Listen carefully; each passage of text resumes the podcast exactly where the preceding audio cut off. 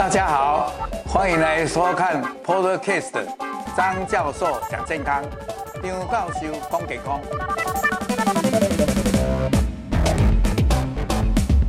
OK， 好，那我就开始。那刚刚谢谢这个张 P 的这个引荐哦，那其实张 P 对这个细胞治疗也研究了很多，那他刚刚做也也做了非常详细的这个介绍哦。那我我主要是本我我呃现在我们主要是这个。针对记忆型 T 细胞做个介绍。那当初为什么我们会选择这个技术呢？其实是源自于这个日本。那我们会选择这个技术，是因为它是在日本国家癌症中心下面所发展的，所以是有经过这个所谓三期临床试验去验证的，所以它是全世界呢第一个呃用这个 T 细胞去治疗这个肝癌的这个呃细胞治疗。那也是现在全世界少数有完成这种所谓三期临床实验的这个技术，我们才选择把它引进台湾。那最早的时候呢，我们是在荣总针对这个啊头颈癌四期的部分呢去做临床试验。那慢慢现在已经扩展到有，比如说像肝癌。那未来的部分呢，我们还有扩展到可能像啊这个不管说是三阴性乳癌，甚至是脑癌的部分。那目前台湾特管法呢，如同刚刚这个张P讲的呢。啊，目前只有局限于在这个一到三期治疗无效，或者是四期的这个实体癌。那各个医院他们所通过的这个项目呢，都不啊都不太一样。所以如果说对这细胞治疗有兴趣的人呢，可能要去看一下每家医院他们所这个有的这个细胞技术所通过的适应症有哪一些。那我这边讲说，可以其实整个呃癌症的这个进程呢，我们这边可以看得到，一开始 ，OK。癌症一开始，当我们发现的时候呢，我们可以透过不管说是手术啊、化疗啊、放疗啊，我们可以大量的把这个癌细胞呢这个减少，把肿瘤呢缩小。但是呢，这个我们常常讲说，这癌症呢，其实因为它是我们自己身体啊、呃、自然的这个细胞所产生的突变而变成了一个坏细胞。所以呢，其实我们如果时间拖得够久，人只要活得够久够久的话呢，癌症它终究会有复发的一天。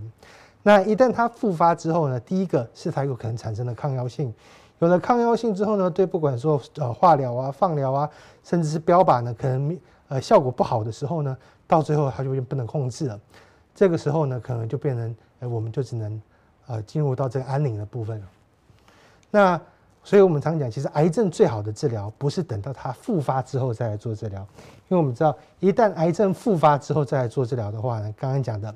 效果都不好了。所以其实我们癌症最好的治疗呢，应该是要提前到，诶，我们第一次手术或第一次呃，这不管化疗结束，肿瘤最低的时候呢，我们维持这条线，不要让这个肿瘤呢继续再长起来，这才是最有效的治疗。所以其实在整个癌症的这个呃研究里面，我们只有一个黄金标准，就是看病人的五年存活率，呃，五年存活存活率，还有这个无复发的存活率。我们要看的就是说这条线它可以维持多久。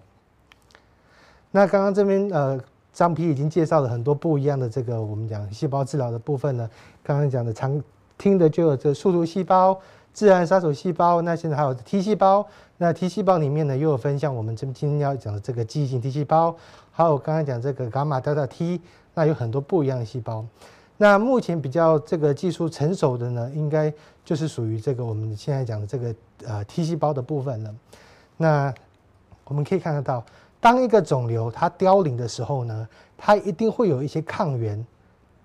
释放到我们的血液里面。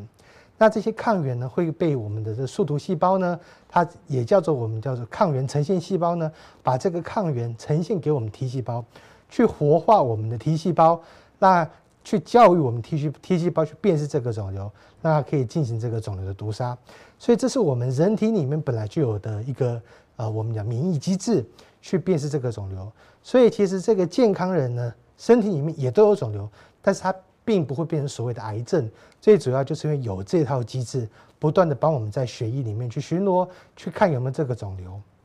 那在所有 T 细胞里面呢，也不是任何的 T 细胞都有用。我们这边可以看得到，当一个不成熟 T 细胞它被这个抗原刺激的时候呢，它会开始分化，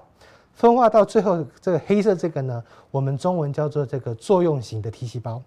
那作用型的 T 细胞呢，它就会去攻击肿瘤，它是最主要攻击肿瘤的。但是有个缺点是，它因为已经到了整个 T 细胞分化的最后一个阶段，所以其实它在我们体内存活的时间非常的短，可能只有几个小时或者顶多几天而已。所以如果说我们要帮病人培养好的细胞的话呢，我们其实不可以培养这个已经我们讲快要已经凋零的细胞了，而是要培养它的前驱物，就是我们讲这个所谓的记忆型 T 细胞。那记忆型 T 细胞它呢有个特性，就是说它的啊、呃、，OK， 它有个特性就是说呢，它呢其实它可以不断的自我的这个分化啊、呃，不断自我的复制，所以它可以在我们的时间里面，在我们身体身体里面呢，长达可能数十年的时间，甚至可能更久，而而来达到一个所谓的预防复发，或者是这个我们讲减少复发风风险的一个效果。那刚刚讲的，我们有这套机制，但人为什么还还还是会得癌症？最主要就是因为我们说，人随着不管说是老化也好，或者是一些基因突变的也好，以致说我们的这个免疫系统呢，它所分化出来的这个记忆型 T 细胞呢，它没有办法去辨识这个肿瘤，我们叫做这种这种这种叫做虚拟的这个记忆型 T 细胞。那我们在癌症病人里面呢，常常就发现到说，哎，它所身身体里面所有的这些记忆型 T 细胞呢，都是这些虚拟的，它并没有实际的一个功能。所以我们现在就是借由实验室的能力呢，帮这些病人把他的血抽出来，那去帮他找出这些我们讲这些记忆型 T 细胞，帮他们再次教育，把他们活化成所谓有功能的记忆型 T 细胞。那它可以再度打到身体里面之后呢，去做个巡逻，还有说不断的复制自己，在身体里面产生一个长期的所谓的预防或者是长期的一个抗癌的效果。那这边就是我们实验室在做的，大家可以看到，我们就从病人身上呢抽大概 一百 C C 的血，抽完之后呢，我们就去分离这些所谓的记忆型 T 细胞。那分离完之后呢，我们会帮他进行这个培养跟教育，那大概需要两到三周的时间。那之后呢，就会有高浓度的这个记忆型 T 细胞，之后再把它回输到病人的身上。那这边呃，我们日本这个技术呢比较特别，是它不需要反复的抽血。像我们知道现在很多的特管法的这个技术呢，病人说他可能啊、呃、抽一次血只能培养一针，所以当如果说病人要在做下一次疗程的时候，他要再抽一次血，所以可能一个疗程如果说有需要打六针的话，他可能需要抽六次的血。那日本这个他们国家癌症中心技术呢比较特别的就是说，他只要从病人身上抽一次的血，大概 一百 C C， 我们就可以把一个疗程六针的细胞全部都培养好，而且我们这边可以看得到它的浓度非常高，它的浓度有大约 百分之九十五 都是我们刚刚讲的所谓的记忆型 T 细胞。那甚至这个细胞量的话呢，目前最高可以达到十的十次方，等于到大概百亿的一个细胞量。所以这边可以看得到，我刚刚讲的哈，这癌症病人这边可以看得到，他一开始的时候呢，他身体里面的这些记忆型 T 细胞呢量非常非常少，占了他所有 T 细胞大概 零点零三 百分之 左右而已。所以这是非常典型的一个癌症病人的一个我们讲记忆型 T 细胞的表现。那经过我们培养之后呢，我们可以把它拉到 百分之九十五。那甚至这个现在我们讲有些可能经过化疗的病人啊，可能他的细胞没有那么那么的健康，但是我们仍然可以把它培养到接近 百分之九十五， 或者是大概 百分之九十 左右。那这边就是刚刚这个张斌有讲的，我们这个呃技术呢是在国外呢已经做过三期临床试验了。最早呢是在日本的时候呢，他们做了这三期临床试验，他们是把针对针对这个肝癌的病人呢，把他呃手术之后呢分成两组，一组有进行这个细胞治疗，一组没有这个进行进行这个细胞治疗。那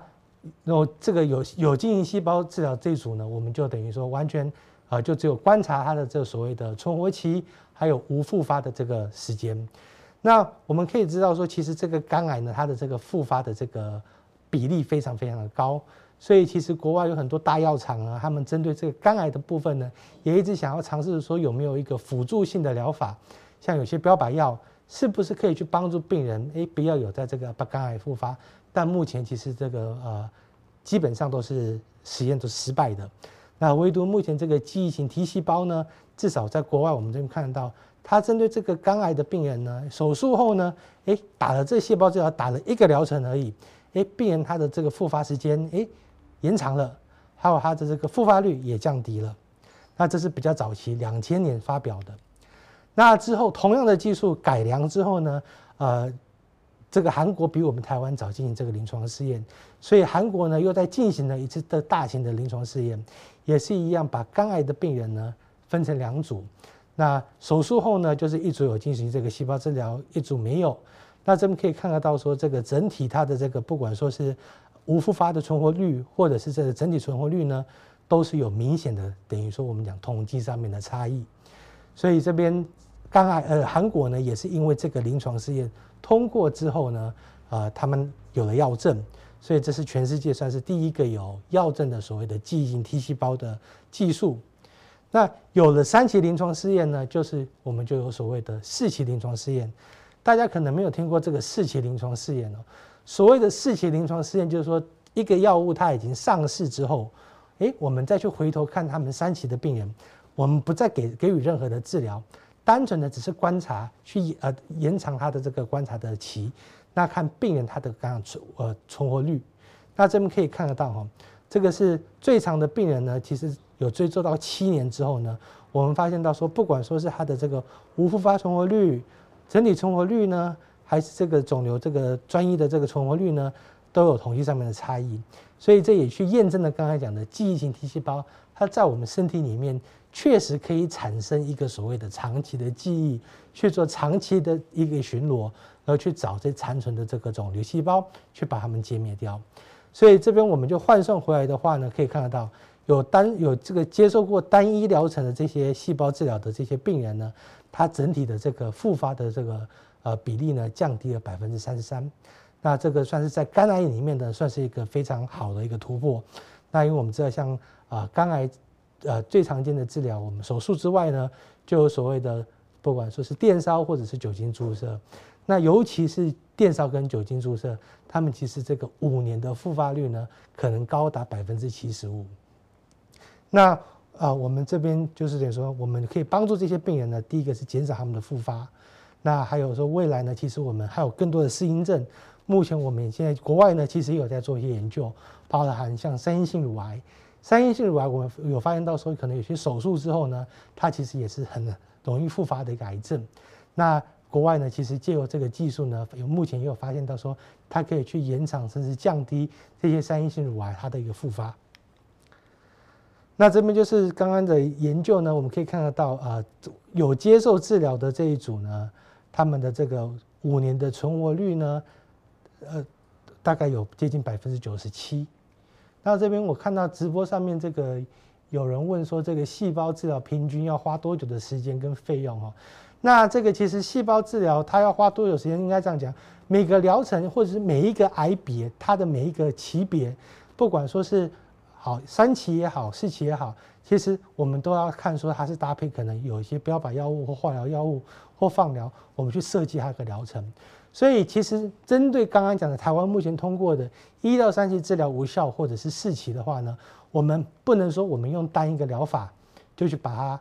呃治疗好，这是不太可能的。我们知道这种已经治疗无效或四期的病人呢，他的肿瘤呢都是非常的非常的强悍的哦。所以你说我们不可不可能只只说单单靠个细胞治疗，但细胞治疗会是未来整个治疗的一个主轴，但是中间它还是需要靠可能一些。 低剂量的放疗、低剂量的化疗，甚至一些标靶药物，那在可能有些乳癌的部分，像有些荷尔蒙药物呢可以用，它可以去协助我们的这个免疫系统，可以去更有效的辨识这个这个这个肿瘤。所以平均的这个治疗时间呢，要看级别的部分。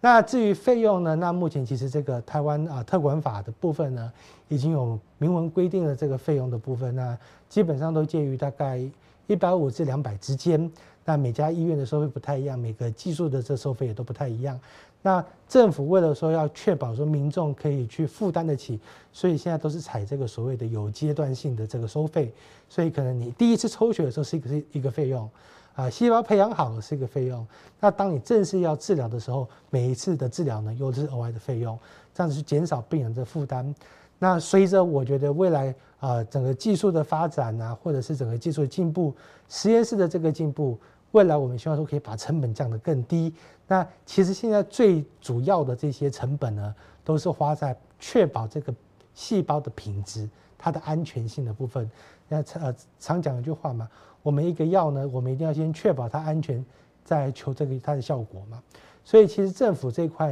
要求的非常严格哦，我们很多的这些成本呢，其实就是花在这个所谓的细胞它的检验，确保说它没有它是无菌的啊，它可能没有内没有没有内毒素，没有受到这个环境的污染，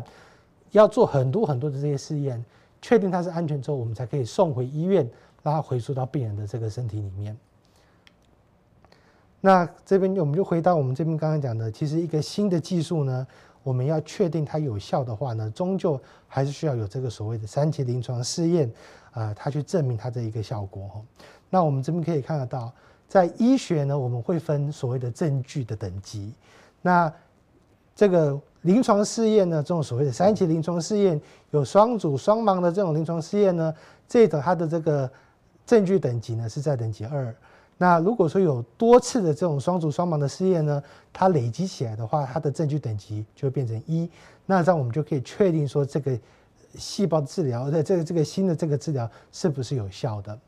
那至于说那种只有说可能呃他们有些个案报告的这些的话呢，它的证据相对的是比较低。那我们只能说我们作为参考，那希望说他们未来可以进行这更多的临床试验去证明它的一个疗效。 这边可以呃让大家看，就是几个说我们真的进呃我们有在台湾目前进行过的几个案例。那啊、呃、当然不单是只有乳癌，还有其他癌症。像这个是一个恶性脑胶质瘤的一个病人。那我们知道这个恶性脑胶质瘤呢，它是也是一个非常容易复发的癌症。像这个病人呢，他在第一次手术之后呢，哎，咱们看看手术的范围，切除掉之后呢，六个月他在手术的地方又复发了。 所以这种是个非常恶性，而且它的这个致等于致死率非常高的一个呃脑癌哈。那这个病人呢，他又进行了第二次手术，第二次手术之后，哎，大概过了九个月，哎，同样的部分、同样的位置，肿瘤又长出来了。那这个病人呢，就是也不管怎么样，也是为了保命嘛，所以他又进行了这个呃，等于说又进行了第三次的手术。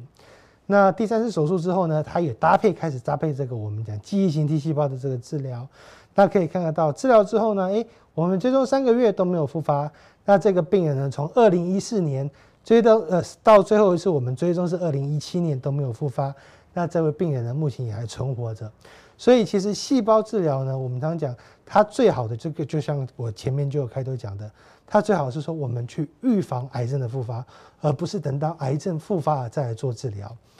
这其实是细胞治疗它最主要而且最最重要的一个效果。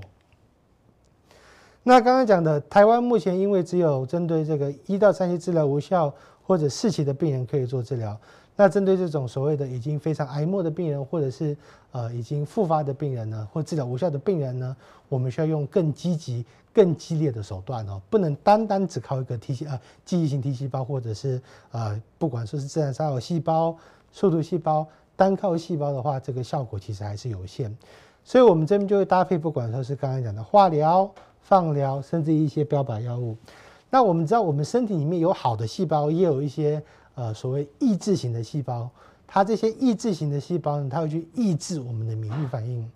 那有些化疗药物呢，我们可以在给这个细胞治疗前呢，先给病人，那帮助他把等于说把这些身体里面抑制型的这些细胞呢。 全部都先杀死之后，我们再给予刚刚讲的已经可以辨识肿瘤的细胞，回输到身体里面，相对效果会比较好。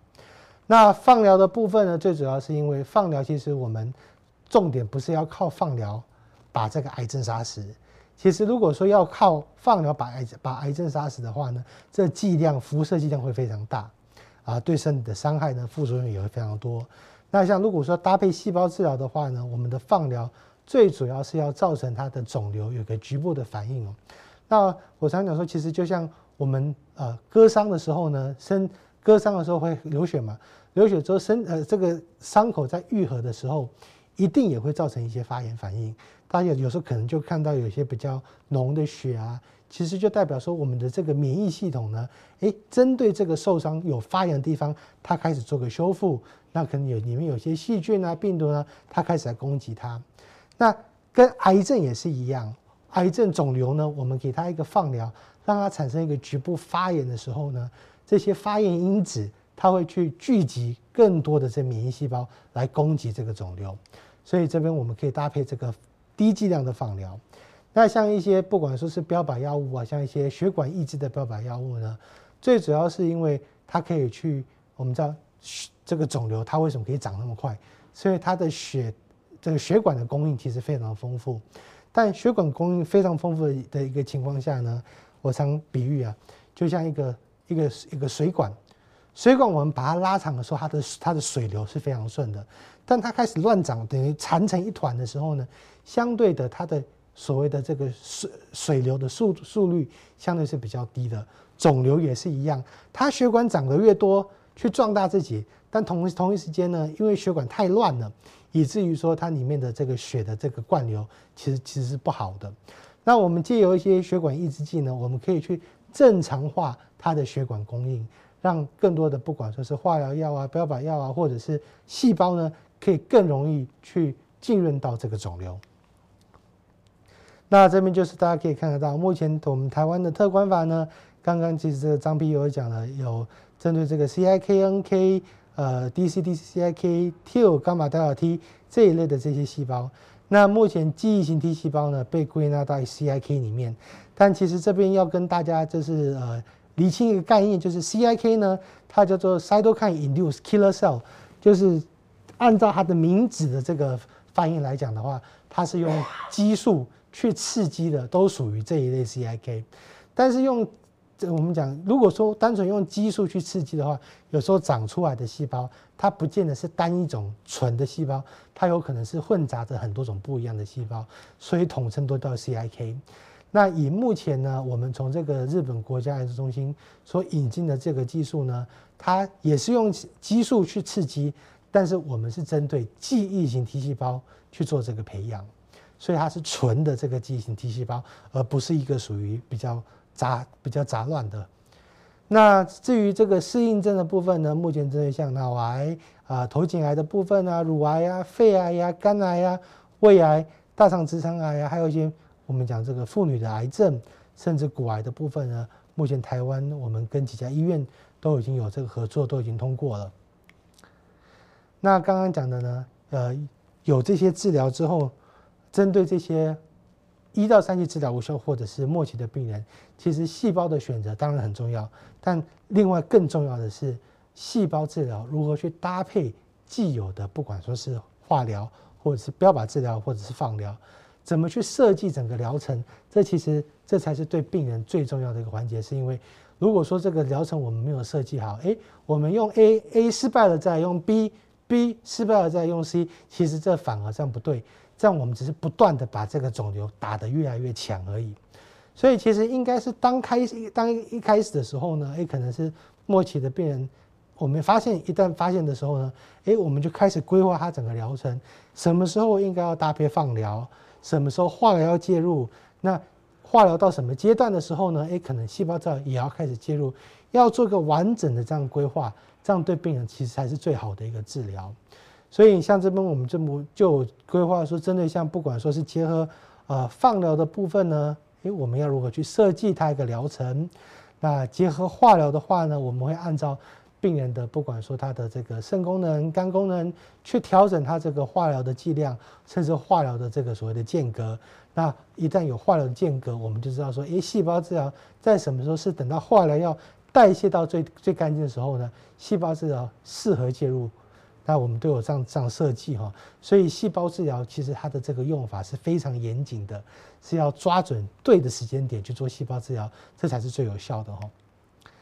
那刚刚还有就是，比如说有一些病人他因为他可能他的肾功能不好，或者是他的化疗的呃这个密集度非常的密，所以就变成说我们可能在化疗期间我们就不进行化疗，而是呃而是呃进行细胞治疗。而是等到整个化疗结束之后呢，我们才开才开始这个细胞治疗。那针对乳癌的部分呢，现在很多我们讲不管说是这个呃荷尔蒙药物或者是标靶药物呢，其实是已经在很多癌症呃乳癌里面呢，都是都已经开始用了。那标靶药物跟荷尔蒙药物它其实跟细胞治疗它没有所谓的冲突，所以其实只要是这个标靶药物或荷尔蒙治疗的话，它们是可以同一时间跟这个细胞治疗同时来给予的哈。那现在这比较新的，刚刚张丕有讲了，这诺贝尔奖呢，二零一八年，所以就针对这个所谓的免疫检查点的这抑制剂呢，呃，等于说颁颁发给这个他们这个呃发明者。那针对这个免疫检查点抑制剂的部分呢，它其实我们讲这这些我们简称叫做免疫药物。这些免疫药物呢，它本身它不像化疗药，它并不会去毒杀这个肿瘤，它其实它是调控我们身体的免疫系统去攻击这个肿瘤。所以其实如果癌症病人他如如同刚刚讲的，他本身他的免疫系统已经非常低的时候，我们打再多的所谓的免疫药物的时候，它的效果不见得会很好，是因为没有足够的兵去让它做调控，没有足够的士兵去让它去叫去等于说去让它攻击这个肿瘤。所以其实在日本，在日本这个免疫检查点药物呢，它跟所谓的这个记忆型 T 细胞两个已经变成是常规治疗了。所以在日本呢，只要是有接受这个免疫检查点药物的病人呢，基本上都一定会搭配这些 T 细胞治疗。最主要就是说，诶，让这个药物打进去，打进去之后呢，它有身体有足够的 T 细胞，让它去做调控，这样它才它才可以更有效的去啊去攻击这个肿瘤。那细胞治疗本身它的副作用相对的低，如同刚刚张 B 讲的，可能只有轻微的发烧。但是如果结合这个呃免疫检查点药物的时候呢，有时候反而我们这个免疫检查点药物的副作用有可能会变得更严重，那就包有包含像一些不管说是免疫风暴啊，造成可能一些肺炎啊、呃心肌炎啊、呃或者是脑炎啊，甚至有些呃不管肠胃道出血都有可能的。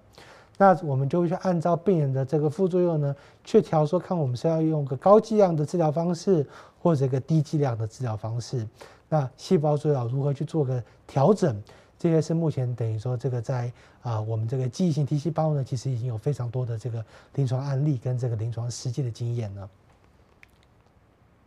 那这个是一个啊、呃、我们比较早期这个这个是啊、呃、肺癌的病人可以看得到啊。这边黑点的部分呢，是它已经转移到基本上全身的骨头都有了。那像这个就是刚刚讲的是所谓的末期的病人。那像这个末期的病人呢，其实基本上呃，在传统的治疗里面，我们都觉得说啊，可能就就放弃了。那这个病人因为还还这个还还算蛮年轻的哈、哦，所以那时候我们就是用低剂量的放疗呢，把这些肿瘤的位置呢，都稍微打一下，让它有个发炎的反应。之后再结合这个细胞治疗呢，诶，我们可以看得到，在治疗之后，诶，它其实有很明显的一个效果改善。那脊椎的部分呢，本来的黑点基本上都不见了哈。那这个从我们讲这个正子摄影的话去看，诶，你看这些红红的这些亮点呢，是本来都已经有转移到骨头地方，在治疗我们这治疗十二个月之后再帮，哎，十五个月之后再帮他做追踪，诶，发现到说，诶，这些亮点基本上都不见了。那这个是一个肺转移到脑的病人，那这个病人呢，因为他有些原因，他身体的骨髓的原因，所以变成说他第一个是没有标靶药可以用，再是他的脑部呢那时候也不能接受这个放疗，所以最后我们是直接用细胞治疗。那可以看得到转移到脑的这些点呢，在下一张这个是二零一一年的八月份呢，诶，本来转移到脑的点都还有。那在治疗后呢，大概三个月就在做追踪，哎，他的这些点就消失了。那这是病人，这个病人他只有接受细胞治疗，他啊没有接受任何的标靶药物，也没有任何这这个放疗。那今天我们讲重点是乳癌的病人。那乳癌的病人呢，其实这边也可以看到我们一些实际的案例。这个是一个呃乳癌的病人，他一开始来的时候呢，已经等于说是手术完，以前接接受过手术，结果它又复发了。复发之后呢，转移到全身。那一开始的时候呢，它其实是所谓的标靶跟荷尔蒙药物都是可以使用的，但是用了一段时间之后呢，就就像不管怎样，刚才讲，一定会产生这个抗药性。所以他用了大概一年多的这个标靶药物跟荷尔蒙药物之后呢，肿瘤还是不断的长。那已经长到你看颈部的淋巴。那甚至肋骨的地方呢，这边很多地方都已经有这些肿瘤，都已经长出来了。甚至这个病人呢，他的肿瘤已经已经几乎快要吃穿这个皮肤了。那这是一个非常可怜的病人哦。那我们也是一样，刚刚讲，我们采取同样的方式，诶，有一些标靶药物，我们稍稍微帮他做一些调整。那之后做调整，它的毒性比较低，它的身体可以接受它的副作用。之后呢，我们就可能帮它用这个放疗呢，把这些刚刚有肿瘤的地方呢，稍微局部打一下，让它们产生一个发炎反应。有了发炎反应之后呢，诶，有些地方我们可以局部注射的，我们就把这个细胞呢直接注射到这个肿瘤里面去。那有些比较深层的注射不到，我们就用回注的方式。那可以看到这个病人呢，这是在二零一五年。 一二二零一五年，他呃他接受完这个细胞治疗之后呢，一直追踪到二零一六年，可以看得到，基本上肿瘤都已经这个消失了。那这算是一个非常成功的案例。那最主要也是说，这个病人愿意配合，而且是在多方的整合啊、呃，血肿科啊、呃、乳房外科、呃放射肿瘤科，还有像我们这边免疫系现在现在这个肿瘤免疫科的部分，去做个整体的整整合，才可以达到这样疗效。 那这个是另外一个这个四期乳癌病人。那这个病人呢，他是因为他有患过肾，所以他因为有患过肾，所以很多的药物啊，甚至很多治疗呢，他因为肾功能不好，所以其实他都不能不能不能接受。所以看得到他这他的这个乳癌呢，也是已经吃出整个表皮了，从皮肤外面一看就看到了，非常非常明显，然后甚至转移到了这个颈部。那这个病人呢，因为考虑到他他肾的问题，我们不敢给太多的药物。 所以这也是一样，我们就等于针对这些有肿瘤的地方呢，局部打低低剂量的这个放疗，哎，让它有个发炎反应之后呢，同样的，我们再用 T 细胞呢去做一个攻击。大家可以看到，这个是在治疗三个月之后，哎，有亮点的地方，哎，整个都消了。可以看到乳房在乳乳房的地方呢，很明显的有个改善。那甚至连转移的那个点呢，哎，亮点也都减少了。那基本上这个病人呢，我们现在持续。 再帮他做追踪，那他这个病人目前也还是活着的。那像刚刚讲的，呃，我们常常讲末期的病人呢，有时候呃不单说不单是说只有控制而已，我们甚至是有机会可以治愈的。那像这是一个肝癌的病人，我们用所谓的前导性的治疗，说他因为一开始不能手术，我们用前导性的治疗呢，让他把这个肿瘤减少或缩小，缩小到他可以手术。 那这样子，这样甚至一个末期的病人呢，他也是有机会可以到到达所谓痊愈的哈。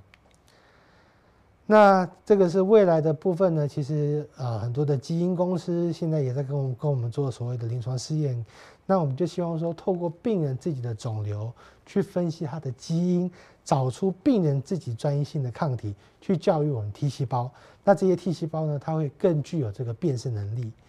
那这边举个案例啊，这个是一个骨癌的小朋友，很可怜。他来的时候呢，骨他的这个骨癌呢，右手你看这边肿了一包哦，整个都是癌细胞。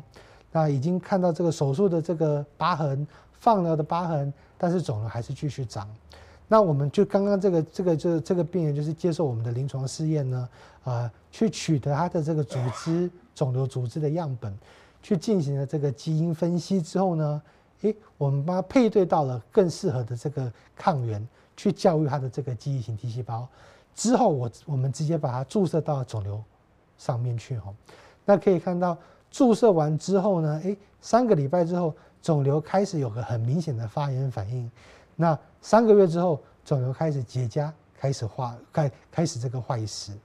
那比较不幸是，这个小朋友最后还是离开了。那其实他离开的时候，并不是因为癌症。 而是因为这个感染的问题，所以其实在，在呃不管任何的癌症呢，我们在治疗期间，感染其实是一个很大的风险，一定要好好的保护自己。尤其现在疫情期间呢，更要知道如何去保护自己，不要受到感染。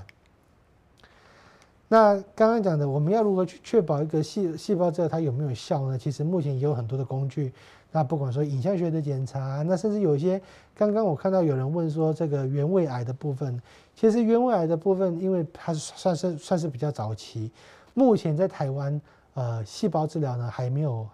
办法让我们治疗这个原位癌，但是我们可以透过比如说像我们讲这个循环肿瘤细胞的检测的检的检测，去在这些我们讲可能早期的病人或者是可能比较一些一二三期的病人呢，手术完之后呢，哎。 影像学我们还看不到有没有肿瘤产生，但是我们在血液里面呢，我们只要抽十 C C 呃十 C C 的血，我们就可以去看说它到底有没有一些循环肿瘤存残留在我们身体里面。那我们就可以去做个早期的监测。像这个病人呢，然后我们就是帮他做个早期的监测，哎，发现到说他身体里面还是有一些这个残余的这个肿瘤细胞在血液里面不断的循环。那我们就帮他做了，那因为这个是我们临床试验的病人，哎，我们就帮他做了细胞治疗，就有发现到这些所谓的循环肿瘤呢，就有这个逐步的减少了。所以这些都是我们可以利用的一些工具。好，那今天我针对这个记忆型 T 细胞的治疗呢，大概介绍到这边。那看这个线上，看各位呃有没有什么问题想要发问的？